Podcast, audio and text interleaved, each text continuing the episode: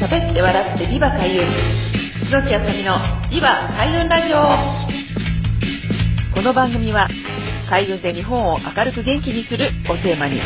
聞くだけで心が明るく元気になる開運情報番組です。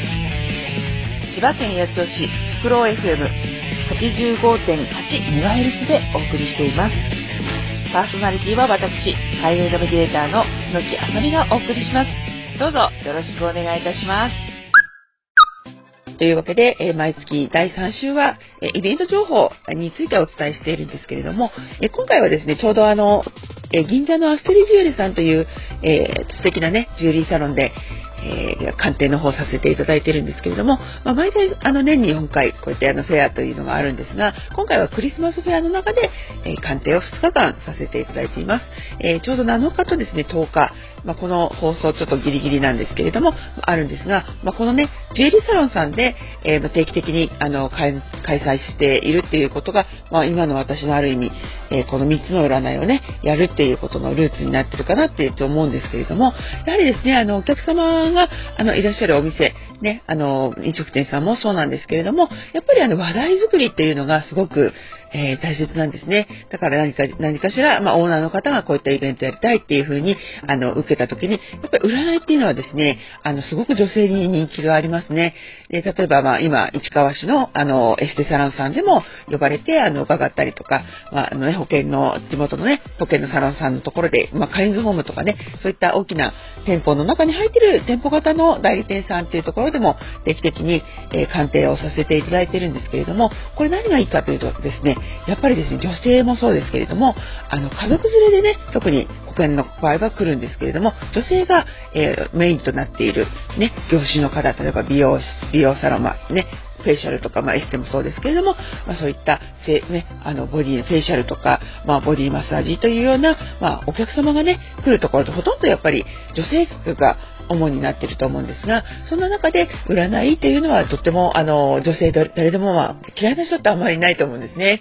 で、その中で、まあ、3つをやるっていうことは、その時々の運勢が気になるっていうことと、その時お悩みをあの抱えていらっしゃるその内容によって、まあ、この3つの占いを、まあ、組み合わせてやったり、その時で選んでもらうっていう、選べる楽しさみたいなのがね、実はあったりとかもするので、まあ、お悩みの中でも、まあ、3つこのやれるってことで、まあ、それぞれの、まあ、得意があのあったりとかするんですね。例えば、運気的な、まあ、今どういうふうに動いたらいいかとか、来年の運気が気になると場合では、バイオリズムからわかるこの旧世紀学、風水心理学っていうのをお伝えしていますし、あと自分がお仕事とかね、これから転職したいんだけど、どういったものがいいですかっていうようなことであれば、まあ、手相を見て、あなたこういうタイプの手相の線があるので、まあ、ね、例えば接客業よりもコツコツ事務とかそういうふう決まって、あの自分の忙しくない方が向いてるんじゃないですかっていうようなアドバイスですとか、あとは例えば恋愛ですとか、まあ、彼氏がいる場合はね、相性どうですかっていう時にも結構ね、手相っていうのも役立ちますし、あとは本当にあの自分が決断をしているっていう時に、本当の自分の気持ちと対話するという意味では、タロットっていうもので、まあ、A と B というルートであればね、選択肢ががいくつかあれば、じゃあ本当のところ自分はどこに行きたいのかなというのも、あの、タロットなどで知ることができますので、まあ、総合的にそういったものを組み合わせると、まあ、その方の得意なところ、個性ですとか、あとは決断というものを、まあ、あの、ね、楽しく、まあ、楽しくという、まあ、目に見える形で、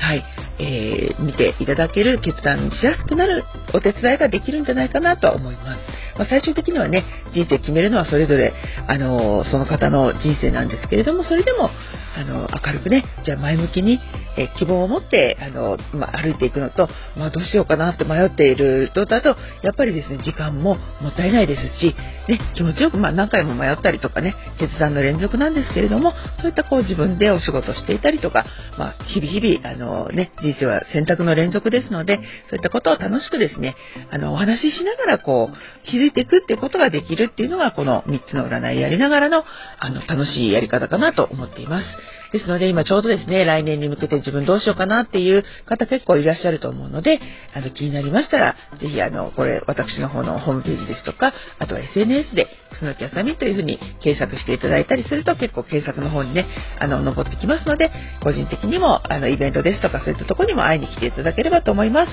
ということで、開運イベント、3つの占いの、えー、ルーツは銀座にあったというお話でした。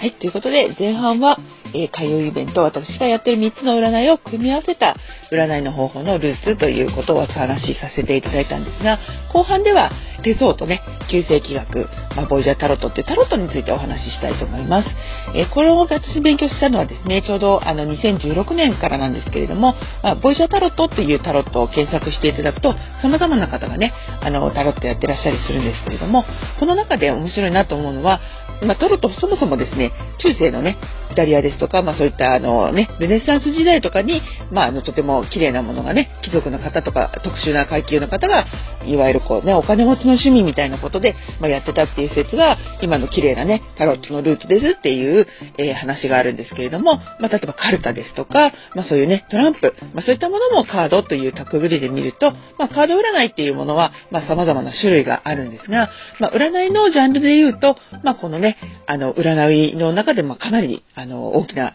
まあ、オラクルカード、タロットカード、いろんなカード類があるんですね。で、これを何をどういうふうに使っていくかっていうのがとってもあの大切だと思うんですけれども、やっぱりですね、あの人ってこう悩むっていうのがやっぱり人生のね、様々なシーンであるんですが、タロットを使ってわかることは、あの特にまあボイジャータロットっていうタロットはまあ見てわかる。あのアメリカのね、ジェームス・ワンレス博士っていう方が作ったカードなんですけれども、まあ、本当にコラージュでまあ、様々な絵を、まあ、種類をですね、ま、78枚あるんですけれども、大あるかな、小あるかなという、あのカードの78枚を駆使して占う中でも、とてもビジュアルに、とてもコラージュってね、あの写真を切り張りしているコラージュなんですけれども、それがとってもですね、いろんな文化ですとか、いろんな人種、いろんな文化っていうのを組み合わせて楽しく作られていたりしますので、あの、見た時にすごく目に入る情報が、本当にその人の心理状態を表すっていう、え、ところがあるんですね。で、もともとそのジェームス・ワーレス博士っていうのはアメリカのね、ロサンゼルスの方なんですが、え、すごくですね、ダイナミックな楽しいアメリカンって感じなんですけれども、そのあの方の、まあ、自由な精神を受け継いでいるタロットなので、まあ、どういうふうにね、あの表とか裏とか、まあ、あるんです。が、まあ、あれですね、正一逆一ないですし、まあ、まずこう自分が見てどう思ったのかを大切にするカードということなので、えー、とてもですね、あの迷った時に見ると、まあ、メッセージをもらえたり、あとはこうね、あこういうふうにこう自分が感じてんだんだっていうのが、あの、わかるっていうね、面白いカード。ですね。あの、ぜひですね、まこのラジオを聞いた方、えー、こうやってちょっと聞いて興味があるという方は、ぜひ、あの、私の方にメッセージいただくと、まあ、1回だけね、無料で、えー、1枚引きという、あの、カードのね、プレゼントもさせていただきますので、ぜひ一度、あの、パルトを体験していただければと思います。えー、千葉市習い事協演キャンペーンでも、えー、ボイジャータロット講座というのもやっておりますので、え詳しくはぜひ、あの、お問い合わせいただければと思います。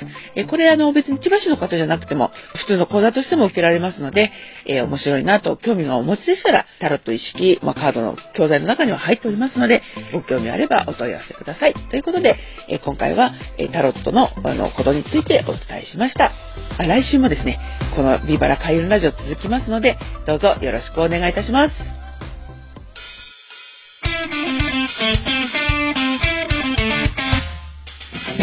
喋って笑ってビバ開運。楠木あさみのビバ開運ラジオ。今回はこちらで終了となります。お聴きいただきありがとうございました。開運ナビゲーター楠木あさみの開運情報やイベント日時は、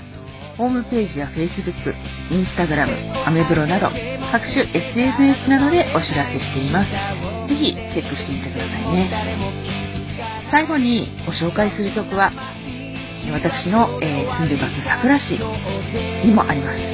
自然豊かな環境で地域の特色を生かし子どもたちの個性を育てる全国の小規模特任校地方の小中学校を応援する学校応援プロジェクトというのを立ち上げています。ここで、えー、曲を作ったんですね、えー、おいでよ僕の小学校という曲です、えー、四本翔さんに作曲していただき、え私楠木あさみが作詞をしました。ぜひ聴きながらお別れしたいと思います。それではまた来週、リバ海運ラジオをよろしくお願いいたします。パーソナリティは私、海運ナビゲーター、楠木あさみがお送りいたしました。また来週もお楽しみに。さようなら。